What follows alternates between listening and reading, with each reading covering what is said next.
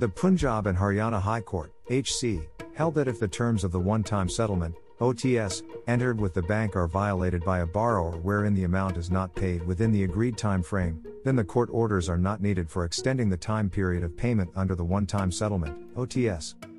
M S Milky Rambhagwan Das, petitioner, is a partnership firm and it availed a loan limit of one point five five crore from the H D F C Bank, respondent number two. Later, the petitioner defaulted in repaying the loan and its loan account was declared as non-performing asset, N P A, by respondent number two on October sixth twenty eighteen.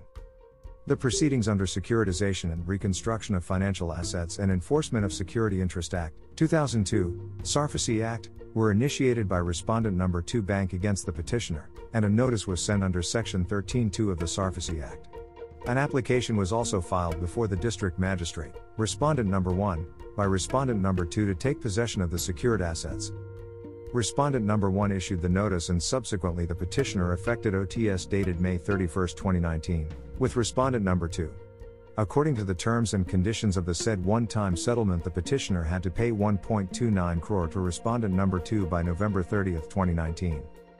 The petitioner had filed a writ petition before the H C for seeking a writ of mandamus directing respondent number two to grant six months time period for making the remaining payment.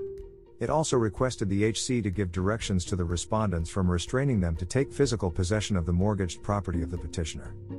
The matter was listed before a division bench of the H C of Justice Rajan Gupta and Justice Karamjit Singh. It stated that the bank becomes free to recover the outstanding amount as per the law, irrespective of the O T S. The H C also observed, the borrower affected O T S for one point two nine crore and made payment of fifty-one rupees lakhs only when it defaulted. So, in the present case, the amount paid was just forty percent of the settled amount. Also, in this case, reasons put forth by the petitioner for failure to pay the balance amount are not plausible. The H C relied on the judgment of the Allahabad High Court in the case of Union Bank of India and Anir v Anil Kumar Wadera and Ors, wherein the court held that once a borrower fails to comply with the conditions of O T S within the time specified and there being no order of the bank to extend the time for the deposit, the O T S would fall automatically and it will not be open to the borrower to insist upon the enforcement of such an O T S.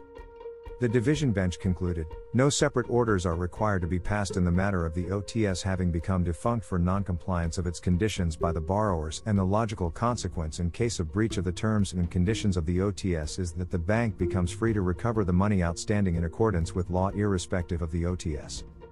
The H C held that already sufficient time period had been given by respondent number two to the petitioner for repayment of the loan. But the petitioner had failed to repay the loan within the defined timeline and it had also failed to convince the H C that there was some reason beyond control for delaying the payment of the balance amount within the stipulated period. Hence, the petitioner could not show his bona fide intent to make the payment of the balance amount. The petition was dismissed by the H C being devoid of merits.